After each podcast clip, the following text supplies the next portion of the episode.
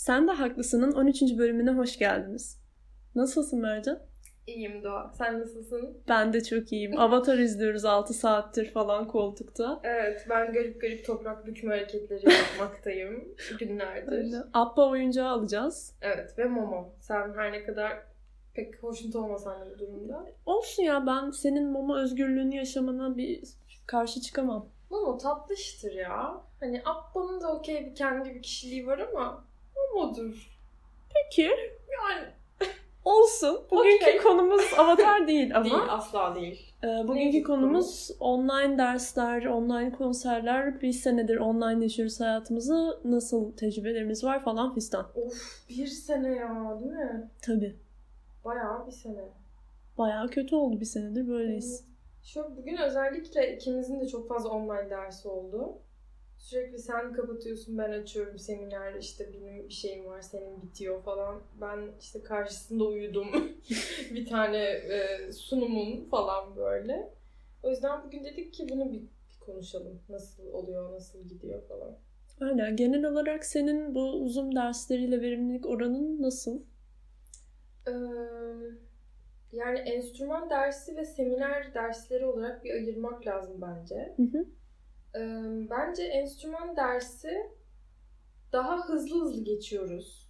Yani daha çat işte. Çünkü detayları duyamıyor. Bazen internet kesiliyor, bazen bir şey oluyor.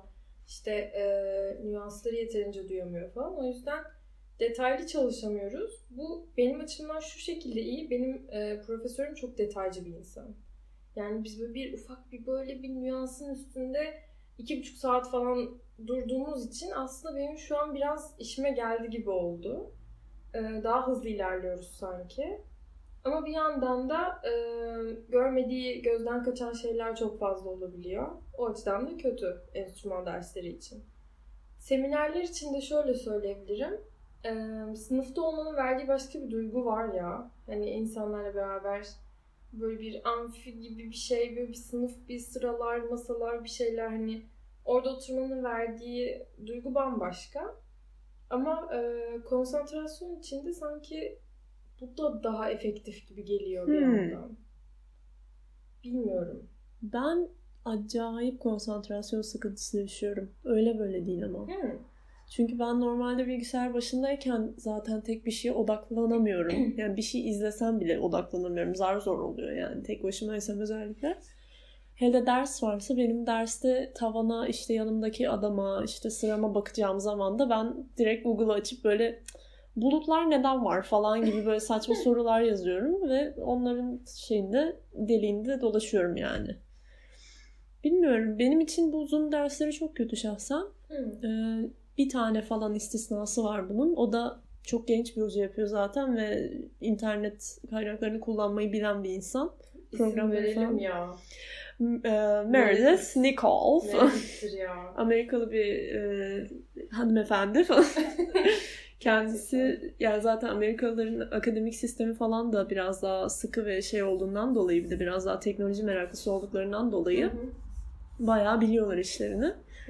Hem dersleri çok iyi hazırlıyor, hem herkesi zorla derse katıyor yani. Benim hani böyle bulutlardan, pamuk şekerlerden düşünecek pek bir vaktim olmuyor. Onunla iyi ama onun dışında Alman hocaların ya da böyle çok bilgisayar ve internetle haşır neşir olmayan hocaların yaptığı derslerde o kadar tek düze ve tek boyutlu ilerliyor ki sanki telefonda birisi bana ders anlatıyormuş gibi. Yani çok aşırı kötü, dikkatim dağılıyor. Hiçbir şey de öğrenmedim açıkçası. Zorlanıyorum o yüzden. Yani sunum yaparken, hani proje ödevi falan yaparken anca insan bir şey öğreniyor. Bilmiyorum. Peki yani bunun şimdi sen tabii dedin çok kötü değil falan dedin senin açından.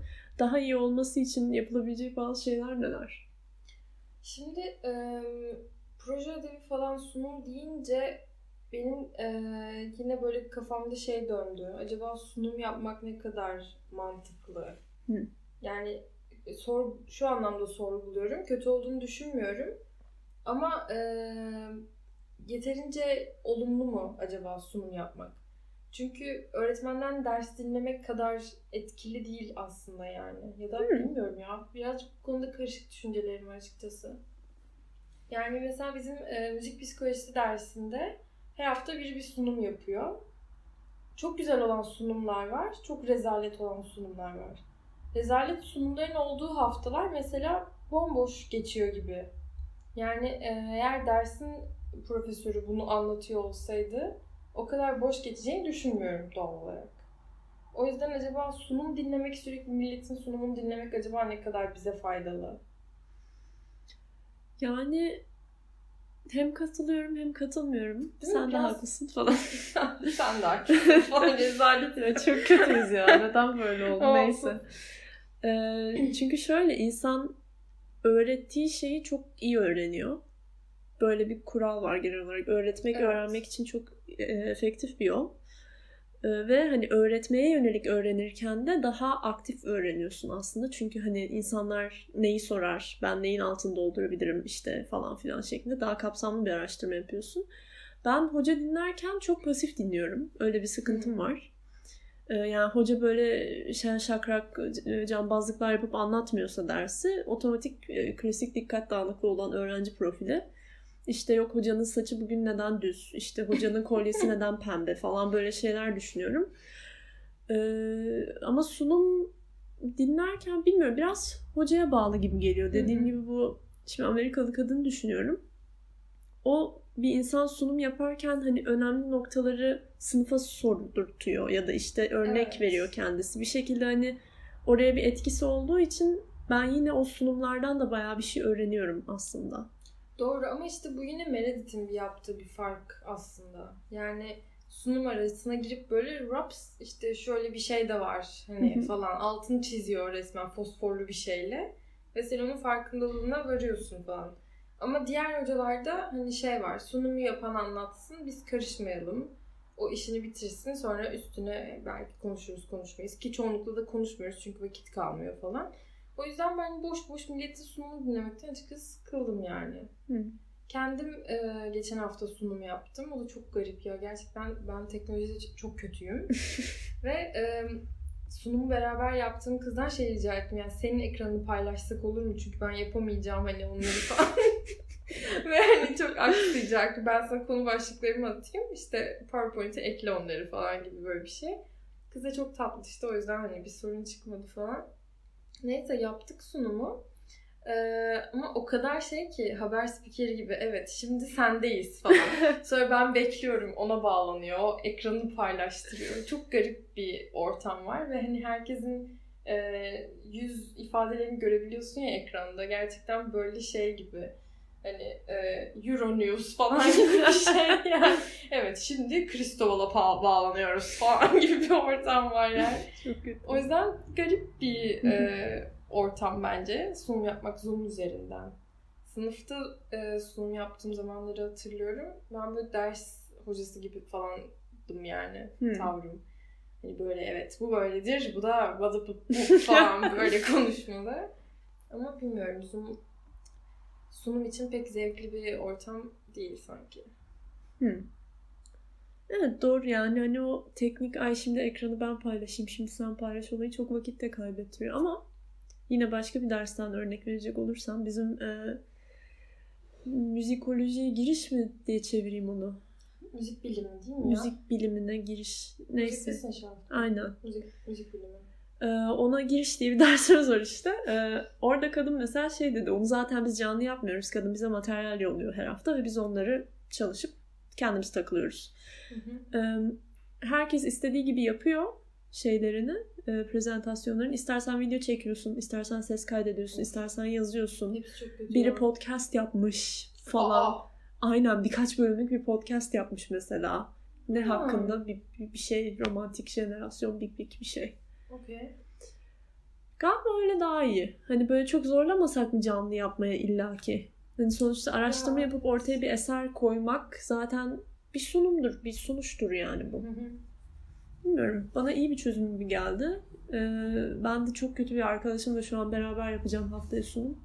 Hayırlısı yani. Her şeyi ben toparlayacağım gibi geliyor ama. Bakalım. Ya benim açıkçası biriyle sunum yaparken ya da bir ekip varsa ortada herkese bir görev dağılımı yapılır. Sonra sen hani her koyun kendi bacağından şeklinde kendi kısmından sorumlu olursun bence. Çünkü başkasının yaptığı, yapmadığı şeyden sorumluluk hissetmek bilmiyorum çok fazla yani. Tabii canım. Yüzden, çok ilkokul kafası. Aynen. Sen kendi olayını hallet. Aynen. Yok bölüştük zaten. Bir şey yapmasın yani. Tüm kişisel hayatıma bağlandı ki. Bölüştük ya merak etme falan. Ama lütfen Doğacığım falan gibi bir şey döndü çok. Neyse konunun diğer tarafına da gelelim o zaman. İnteraktif konser serimiz var okulda ve sen burada çaldın geçtiğimiz gün. Nasıl bir tecrübeydi? Awkward. Yani şöyle ilk canlı yayınım değil ama ilk seyircisiz canlı yayınım gibi bir şey. Evet. Doğru. Yani daha önceki canlı yayınlarımda hep seyirciler de olurdu yani hani pandemide de 3-5 kişi de olsa bir alkış yani bir alkış sesi vardı hep falan. Şimdi tamamen böyle saçımın yanında dev bir ışık. İşte böyle ayağımın dibinde mikrofon, oraya basma, orada kablo var falan ve böyle inanılmaz gergin bir ortamda böyle kayda giriyoruz. Sessizlik, 3-2-1 falan, sabah stüdyoları falan olur ya programları falan. Onun gibi bir gerginlik bilmiyorum. İşte böyle orada eliyle sayan var 3-2-1. Girdik işareti falan yapıyorlar böyle. Ay çok havalı. Havalı canım, bayağı havalı yani. Ama korkuyorsun ya. Kafana bir sürü şeyler tutulmuş falan filan. Ya. O yüzden böyle kameraya konuşmak zorunda olmak plus yani hoş değil. Ben zaten bu konuya da ufak geleceğiz galiba. Gelebiliriz. Yok. Şöyle seyirciye bakamıyorum ben sahnedeyken. Yani bazı insanlar inanılmaz göz teması kurma, selamlama falan böyle şeylere girişirler. Ben hani gelip böyle bir göz gezdirip kalabalığın üstünden sonra çalmaya başlayıp sonra hemen selam verip gitmeceli gibi bir şey yaptığım için kameranın böyle objektife bakıp merhaba bugün şunu çalacağız falan diyemiyorum. Ve onu yapmamız beklendi. Magdalena tabii ki harika bir şekilde konuştu yani kendi inanılmaz güzel prezente eden bir insan zaten.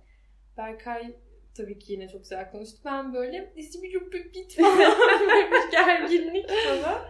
Bilmiyorum. İzlemeye korkuyorum gerçekten nasıl göründüğümü. Ama yani çok aşırı gerildim. YouTube'da var mı şu an o kayıt? Var. Promote edelim mi yoksa izlemesinler mi?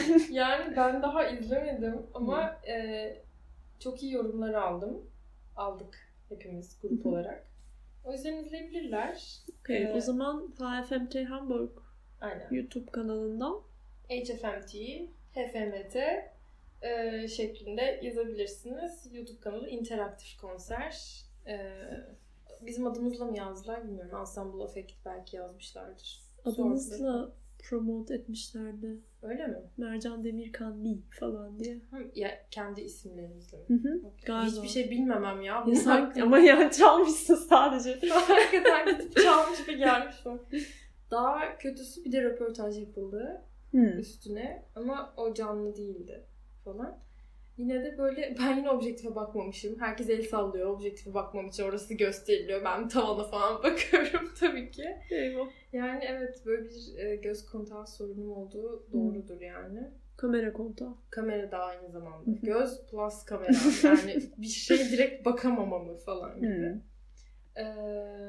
Evet yani ilginç bir his bilmiyorum. Seyirciye çalmaktan bambaşka bir şey.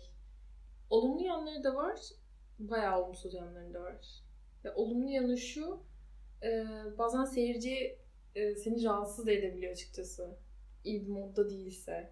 Doğru seyirci. Evet. Doğru. Yani böyle falan diye dinleyen tipler geldiğinde mesela sıkılmıştı ama 8 tane flüt dinlemiş falan. Sen 9. çıkıyorsun oraya. Tabii ki herkes sıkılmış durumda. O zaman tatsız yani öyle bir seyirciye çalmak. Ya da ilgisiz böyle çoluk çocuk oluyor ya bazen onları çalmak zorunda oluyor. Çoluk çocuk şey mi ya? Ya şu kimse kusura bakmasın falan. Ya şimdi ekranda tabii kimseni izliyor bilmiyorsun. Ama bir yandan da tabii yapay bir ortamda bir fanusun içinde çalıyor gibisin. Bu kalemun gibi yani bir sürü ışık tutulmuş sana ve kamerayla senin hareketlerin izleniyor falan. Küçük bir tavşan. Evet gerçekten öyle bir şey var. Evet. Ya ben hiç canlı yayın yaptım. Şu an onu hatırlamaya çalışıyorum bir yandan da yapmadım galiba ya. Orkestra farklı diyorlar. O da yine canlı. Tabii ama yani Tutti'de çalınca insan çok... Evet. Yani Tutti hep aynıdır ya. Bilmiyorum. Olabilir. Sonuçta insanlarla çevrilisin hala yani. Bir şey var, bir şey oluyor. Bilmiyorum. Çok beni bir yerde dağıt etmemişti o. Şey dışında. Tabii aramızdaki mesafe dışında. Ama şu an solo düşününce evet garip olabilir. Ama seyirciyle konuşma kısmına gelecek olursak. Seyirci zaten bakan var mıdır ya? Aa ne diyorsun ya? Var mı? Var canım. Benimle kaç kere göz teması kuruldu. Ben yine gözlerimi kaçırdım sahnede. Yani çalan kişinin bakmasından bahsediyorum. Sen neden kaçırıyorsun gözüne o bakıyorsun? Çünkü yani bir selamlar veriliyor falan. Hani yani tam da çal artık falan. Wow.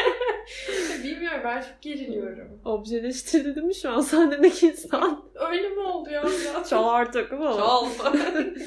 Ya bilmiyorum ben keşke bakabilsem seyircinin gözüne. Keşke suratına bakıp böyle öpücükler atabilsem ama... Gerek var mı ya? Ya ben şahsen seyircimle bağlantıda olmayı seviyorum. Seyircimle mi? Falan. Nasıl bir divayım ben ya? Neler seyircim mi? Wow. Koltukta pijamalı ama seyircimle ben seyircim falan. Neyse. Yani beni seyre gelen güzel insanlarla... Seyircim de be hadi falan. Yani öyle geldi. Seyircimle bağlantı içinde olmayı seviyorum. Ve yani bir iletişim halinde olmayı seviyorum. Sahneye çıkma amacım da o zaten. O yüzden keşke suratlarına bakabilsem stresten bayılmadan. Ama bakamıyorum. Ben de onun yerine en arka sıranın bir kafa üstündeki duvara göz gezdiriyorum. Hani en azından bakmış gibi olunsun diye. Hani bazen böyle beni aşırı destekleyen insanların nerede oturduğunu görmüş oluyorum. Onlara bakıyorum böyle. Onlara gülümsüyorum falan. O bana böyle bir hype yapıyor. İşte ah bak burada birlikteyiz falan şeklinde. Ama kamerayla konuşurken falan pek bir sıkıntım yok gibi geliyor bana ya. Ha. Ama senin fotoğrafın çekilirken de sıkıntı yok. Mesela benim fotoğrafım çekilirken de bayağı sıkıntı var.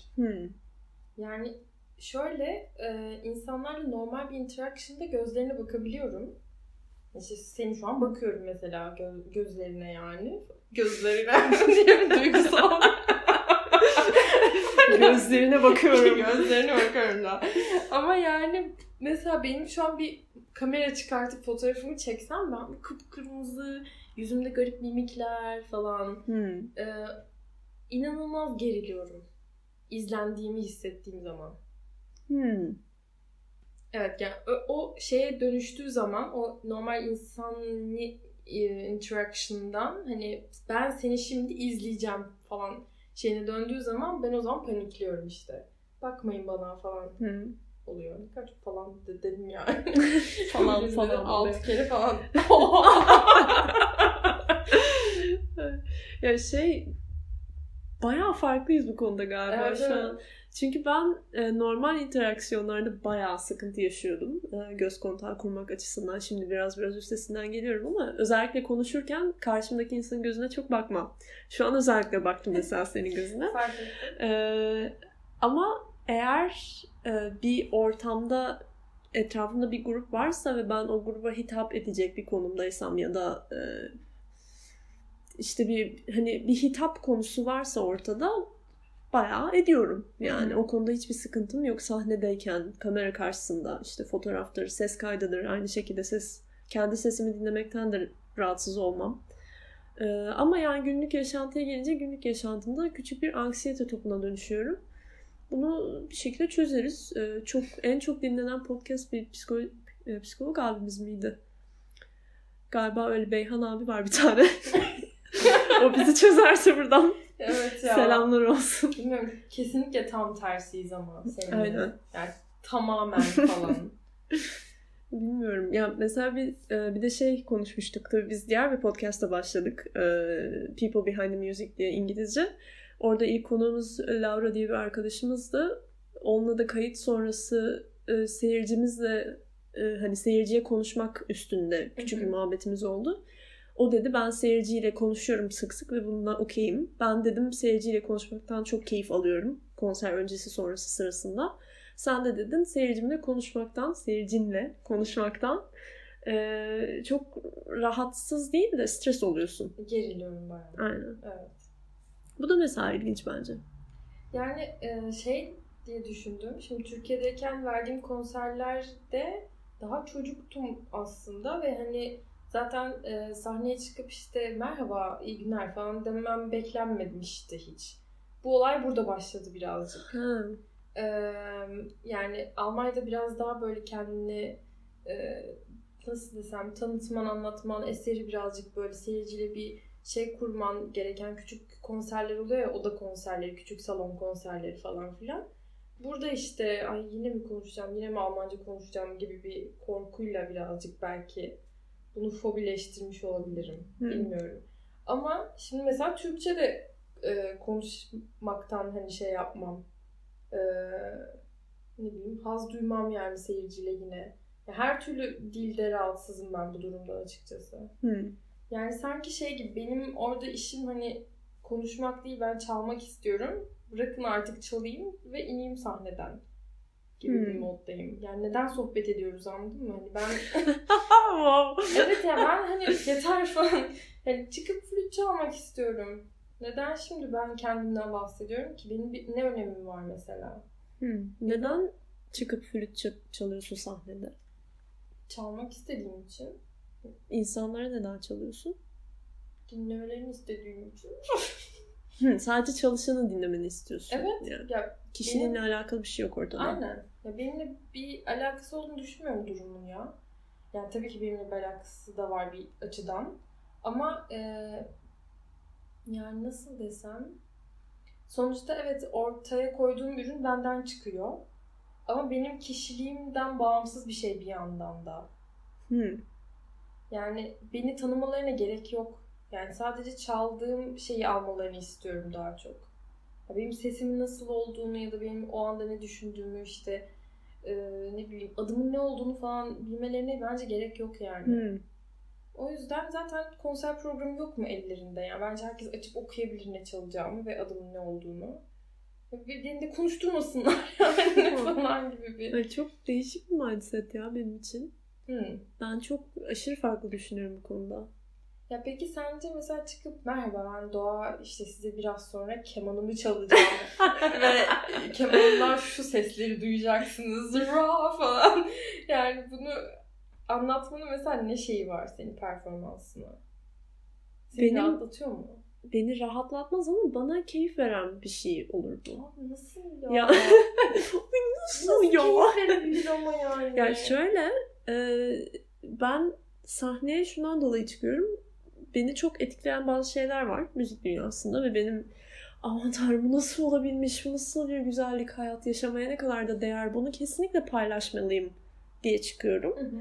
Ve sahneye çıkıp konuşmak da onu paylaşmanın bir şeyi bence. Yani ben yaptığım üründen sorumlu tutulmak istiyorum. Yani benimle alakalı olmasını istiyorum olayın. Bu da bir sıkıntı. Bu yüzden de çok mesela aşırı stres olup heyecanlanıyorum falan. Çünkü yaptığım şeyin değerinin benimle aynı şeyde olduğunu düşünüyorum. Yani benim değerimin yaptığım şeyle ölçüldüğünü düşünüyorum. Terapi session'ımıza hoş geldiniz bu arada. Yalnız o bende de var aslında. Ama sen kendini soyutluyorsun daha çok. Ya başka, yani şöyle müzisyen kişiliğimle bir tutuyorum tamamen. Ama bir yandan benliğimden de birazcık ayrı gibi. Yani tabii ki alacağım bir eleştiriden yıkılırım ya da çok hoşuma gider falan.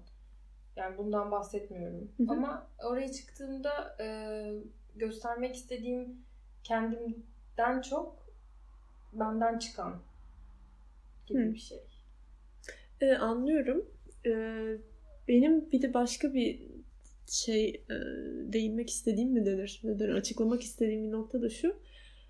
Konuştuğum zaman ya da insanlar gelip beni hani tebrik ettiğinde ya da çalmadan önce aa bak ben bu eseri çok seviyorum, I'm looking forward falan tarzı bir şey dendiğinde o insanın hayatında bir parça olabilmek ve o insanın hayatında küçük bir mutluluk yaratabilmek ya da o insana bir şeyler hissettirebilmek beni motive eden şey zaten. Ve beni hani sahneye çıkacak gücü bana veren şey.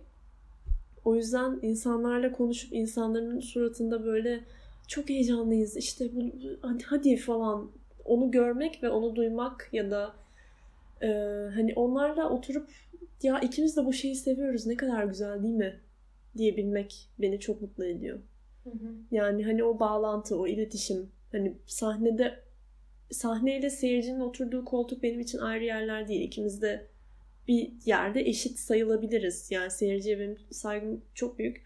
Kendi reklamımı ne kadar yapıyorum ya. Wow, inanılmaz. Yok canım. Neyse. Seyirciye saygım çok büyük. Seyircime saygım sonsuz. Doğa çiçeğim. Seyircisine saygısı sonsuz falan.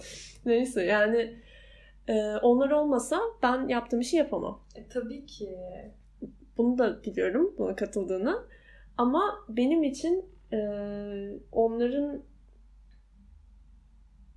benim ne kadar mutlu olduğumu ve benim yaptığım iş hakkında ne düşündüğümü merak etmesi ve benim bunu onlara anlatmam ve onlarla paylaşmam. Bu paylaşım hoşuma gidiyor. Konuşmaktan gelen şey bu. Yani sadece ben konuşayım onlar dinlesin değil. Karşıdan gelen feedback da beni acayip şey yapıyor. Çalışımla ilgili olması şart değil. Ki olmasa daha iyi zaten. Sadece yaptığım iş ve besteci, müzik hakkında olsun. Ya bana biraz şey gibi, anladım ne demek istediğini. Ama biraz şey gibi geliyor. Bir tiyatro oyuncusunun çıkıp sahneye merhaba ben bilmem kim birazdan size Juliet'i canlandıracağım falan demesi gibi bir şey. Yani hani olayın tüm kurulmuş o havasını, atmosferini bozan bir şey gibi. Hmm. Yani ben biraz sonra çalacağım eserin içine girmişim. O olmuşum. O eserle bir bütünüm. O bütünden ayrışmak istemiyorum ben onu yapmadan önce. Yani ben ve çalacağım eser Pierre Sankan sonatin işte. Ben Mercan, size çalacağım Pierre Sankan sonatin falan. Hani bu olmak istemiyorum. Hani ben ve o sonat biriz yani. Hani bizi duyacaksınız. Ve şimdi çıkıp böyle ya şey işte ben de flüt çalıyorum falan. Böyle yani tüm ortamın şeyini bozuyormuşum gibi geliyor. Gittiğim konserlerde de bunu duymak açıkçası pek istemem ya. Yani sahneye birinin çıkıp da böyle hadi abi çal falan oluyorum yani hani öyle bir şey duyduğumda. Dediğim gibi birazcık tiyatrodaki o şeyle nasıl desem onları birazcık daha bütünleştiriyorum sanki. Yani bir sahnede bir olay oluyor. Ya bir balerinin mesela inanılmaz örnekler yine. Bir kuşun falan. Yani bir balerinin mesela performanstan önce işte daha tütüsünü falan takmadan tartla bu arada ben birazdan bale yapacağım falan demesi gibi. Hmm. Yani hani şey işin büyüsünü bozuyor gibi. Hmm. Bilmiyorum. Bence müzikte de birazcık böyle. Konuşmamıza gerek yok. Zaten çalmıyor muyuz biraz sonra? Doğru. Sen de haklısın falan. Sadece farklı bakış açılarımız var. Yani sen olayı bir şov olarak değerlendiriyorsun. Ben olayı bir yani bilgi alışverişi ya da bir alışveriş olarak, bir iletişim olarak değerlendiriyorum. Hı hı. Yani benim için sahneye çıkmak bir şov mu? Bilmiyorum. Bana şey gibi geliyor. Zaten dönmekte olan bir şeyin yörüngesine dahil olmak gibi geliyor. Hı. Yani o olayı zaten benim sahneye çıkmamla başlamıyor ki. O yazılmış zaten, bitmiş, olmuş, gitmiş yani. Yani o çalındı kaç bin defa daha çalınacak benden sonra. Ben sadece your humble servant yani, anladın mı? Oraya gidip böyle alçak gönüllü bir şekilde bizim boynumuza da bu işte düşer falan diye böyle gidip boynumu büküp gıy gıy gıy çalacağım yani. Bilmiyorum, ben sanırım haklısın falan. Biz haklısın diyoruz biz. Yani evet, çok farklı bakış açılarımız var ilk defa. Evet ya. Olayı biraz daha şey gibi görüyorum sanırım. Ve perde falan gibi işte kadife perdeler açılır ve şov başlasın falan. O yüzden belki o büyüyü bozmak istemiyorum. Sirk gibi. Yine saçma bir örnek ya. Şey gibi, rüya falan. Rüya gibi, bir hayal gibi, bir serap gibi. Örneklendiriyor ya, yersiz yersiz. Peki ama alkış zaten bunu bozmaz mı? Ne bileyim. Ya şimdi bölüm arasında alkışlamazsın. Yok ya. Ne bileyim ya. Ya şöyle, alkışlandın ve hani indin sahneden. Ondan sonraki interaction'a okeyim mesela. Yok evet, anladım ama mesela sahneye çıkışta hani sonuçta sahneye çalmaya çıkmıyor musun? Neden alkışlıyorlar? O da öyle hani hadi bakalım şak şak ve şov başlasın kendin olarak. İşte başlamak üzeresin o şeye ama, anladın mı? Ya bana kalsa bu arada ben yine selam verme taraftar değilim ilk çıktığımda açıkçası. Ha öyle. Ben hiç yıllarca vermedim de her seferinde abi ver artık şu selam falan dendi. O yüzden ben de artık zoraki bir selam veriyorum. Hatta hocam mezuniyet konserimde tabii daha ciddili bir konser ve işte elbise falan yine böyle bunu zorla elbise giydirildi falan. Ve işte canlı yayın ama seyirci de var. Hocam dedi ki Mercan sakın kafanla selam verme. Yani eğil dedi yani artık eğilir misin lütfen falan gibi bir şey dedi adam. Çünkü böyle başınla tabii siz şu an görmüyorsunuz ama böyle rups falan diye selam verip kaçmacalı bir şey yapıyordum. O da hani seyirciyle göz göze gelme korkusu. Seyirciyle o şey... Bilmiyorum seyirciden korkuyor muyum ben acaba birazcık? Belki öyle bir şey var altında bilmiyorum ama işimi yaptım ve hemen gideyim mesela sahneden gibi bir şey olduğu için selamı da böyle hop falan hemen kaçmalı. Peki seyirci bu şovun bir parçası değil mi? Parçası. Evet. Parçası. Okey. Yani buradan çok terapiye gittik ya biz. Evet buradan ya. Yani böyle kazarız çıkarız öbür taraftan. Evet. Mesela vaktiniz varsa küçük bir şey anlatacağım. Oo. Bayağı konuşmuşuz ya. Hadi bakalım. Ne yapıyorsun? Anlat. Şöyle. Geçen sene ben küçük bir şey bestelemiştim. Modern müzik için ve şeye karar verdim. Seyirciyi olaya katmaya karar verdim. Öyle bir temamız yoktu. Ama işte nasıl özetleyebilirim bunu en kısa şekilde? İşte bir video editledim, bilmem ne yaptım. Arkada bir projektörde bir şeyler dönüyor falan filan. Seyircilere böyle bir tool, alet verdim. Hepsinin üstüne numaralar yazdım ve ekranda numarası çıkan seyirci elindeki aletle bir ses çıkartıyor. Her aletten farklı bir ses çıkartıyor. Bir tane boing boing, bir tanesinden takıt git git falan böyle bir şey çıkıyor. Ve onlar bir tema besteledim ve rakamlar çıktığında seyirci elindeki aletle ses çıkartıyor. Ben de ona karşı bir şey yapıyorum, doğaçlama yapıyorum. Ve böyle bir iletişim kurmuş olduk falan.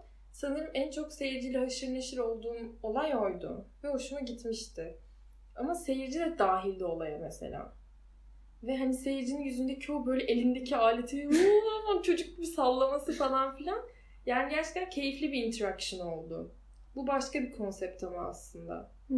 Yani yine orada oturan bir kitleye ben bir şey çalıp işte sonra... Ne bileyim göz temasından korktum falan olmadı yani. Onu herkesin yüzüne baka baka beraber bir şey ürete falan yaptığımız bir şey olduğu için oradaki seyirciyle rahattım mesela.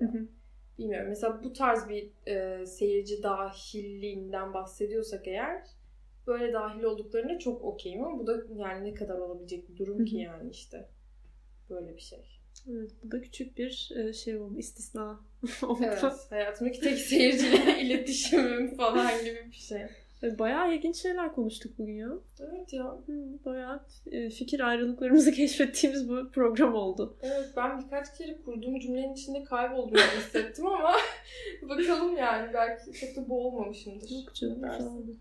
Ya bir de ben neyi fark ettim? Bu ikinci podcast'ta ben de bu arada promo yapıyorum. Gidin dinleyin People Behind the Music. Bunlar full o yüzden yani. Evet. Onda kaydettiğimizden beri birkaç bölüm kaydettik.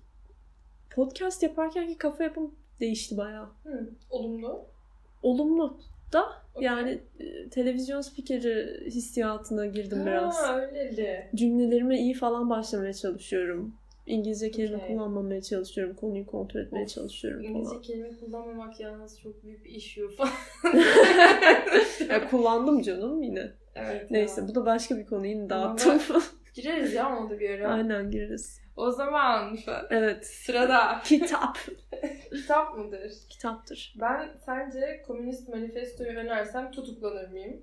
Tutuklanmazsın ya. Almanya'da okay. Wait a minute falan. Alright diyoruz ve Karl Marx, Friedrich Engels, Komünist Manifesto diyorum ben buradan. Yani şöyle o zamanki yazılmış komünizmle yani asla uyuşmayacağımızı görmeniz için çok güzel bir örnek yani. Ve o zamanki aslında bir tık optimizm, hani her şeyin böyle hayat bayram olsa tarzı şeyler var ve asla hiçbir zaman mümkün olmayacak bir sürü madde var ama bir yandan da günümüze entegre edebileceğimiz garip garip şeyler de var ya. Yani böyle gerçekten bir okuyup o dönemde yazılmış bir şeyin şu dönemde uyarlaması aslında nasıl en mantıklı şekilde olabilir düşünmek için güzel bir örnek olabilir bence. Ben bugün daha önce önermediğim şeylerden bir şeyler önermeye çalışacağım. Ama ben Mercan gibi düzenli olmadığım için yazmadım önerdiğim hiçbir şeyi. O yüzden bilmiyorum neyi önerdim, önermedim. Siz de hatırlamıyorsunuzdur muhtemelen. Neyse. Kitap olarak When Smart People Fail diye bir İngilizce bir kitap. Zeki insanlar başarısız olduğunda diye şu an uydurdum bir çeviri. Böyle çevrilmiş olabilir. Non-fiction bayağı başarısızlık kavramı üstünde. Başarısızlık nasıl şey olabilir, üstesinden gelinebilir ya da başarısızlıklara kadınlar ve erkeklerin farklı tavırları neler diye. Bayağı ilginç bir kitaptı. Okuduğumda bayağı "Aa evet ya" falan olmuştum. Etrafımdaki yani çok fazla benim yakın arkadaşlarım erkek olduğu için uzun süre hani böyle "ya evet onlar böyle düşünüyordu, ben böyle düşünüyordum" falan dediğim şeyler de oldu. Öneririm. When Smart People Fail. Şeyin yazarını hatırlamıyorum ama zaten bulursunuz. Sen kitapları acayip güzel satıyorsun bu arada. Her seferinde ben bunu okuyorum oluyorum. Hiç yani. De okumuyorsun ama değil mi? Evet asla okumadım. Satamıyorum yani. Evet. O zaman müzik midir yoksa film? Film. Filmdir ya. Evet. Hitchcock. Psycho'ya. Tam temiz. Kuşlar da olur. Psycho da olur. Vertigo da olur ama benim kişisel nacizane favorim şu zalet ya. Psycho. Süper. Ben de bir zamanlar Anadolu'da olmayan bir film önereceğim. Hadi canım. Evet. Ne diyorsun ya? Evet. Çılgınsın. Bugün bir ilk. Bu podcast'ta bir ilk. Pieces of a Woman diye Netflix'te vardı. Oradan izledim. Bayağı bunalım yalnız. Haberiniz olsun. Hı. Ama güzeldi. Süper. Shia LaBeouf var. Süper. Çok iyi. Küçük bir detay. Evet, küçük bir detay. Müzik. Müzik. Birazcık böyle farklı bir dallara süzülmeceli bir şey önereceğim. Slum Village Climax öneriyorum. Tatlış ya, böyle cazımsı, hip hopumsu, böyle bir bu tarz bir şey. Dinleyin bence. Hadi bakalım. Hadi bakalım. Ben de sabahtan beri bağıra bağıra evde söyleyip çaldığım bir şey aklıma takıldı. Sibelius'un mazurkası keman için, keman piyano için galiba, keman orkestra içinde düzenlemesi mi var bilmiyorum artık. Bir tane Finlandiyalı bir abimiz çalmış YouTube'da. Hoplaya zıplaya çalmış, seyirciye baka baka gülümseye gülümseye. Bunlar bana mı ya? Bunlar sana değil de adam çok garip bir adam. Stand-upçı gibi çıkıyor sahneye, espriler yapıyor falan. Ben toplama sevmiyorum ya. Ben de normalde çok sevmem. Ama böyle bir hoşuma gitti. Farklıydı çünkü. Diğer geri kalan herkes böyle ha falan diye çalmış. Hepsini dinleyin ya. 10 kişiden dinleyin. Güzel eser. Kısa zaten. Geçen gün gösterdiğim Carmen kaydını hatırlıyor musun? Hoplamalı. Hatırlıyorum ya. Of. Ya o mesela o Rus abimiz yani fazla bir zıp zıp. O fazla yani. Zıp zıp cidden ama. Gerçi mesela o artık gereksiz bir detay yani bence. Neyse ya. Burada gereksiz bir anekdot oldu evet, sonunda. Yani. Neden oldu?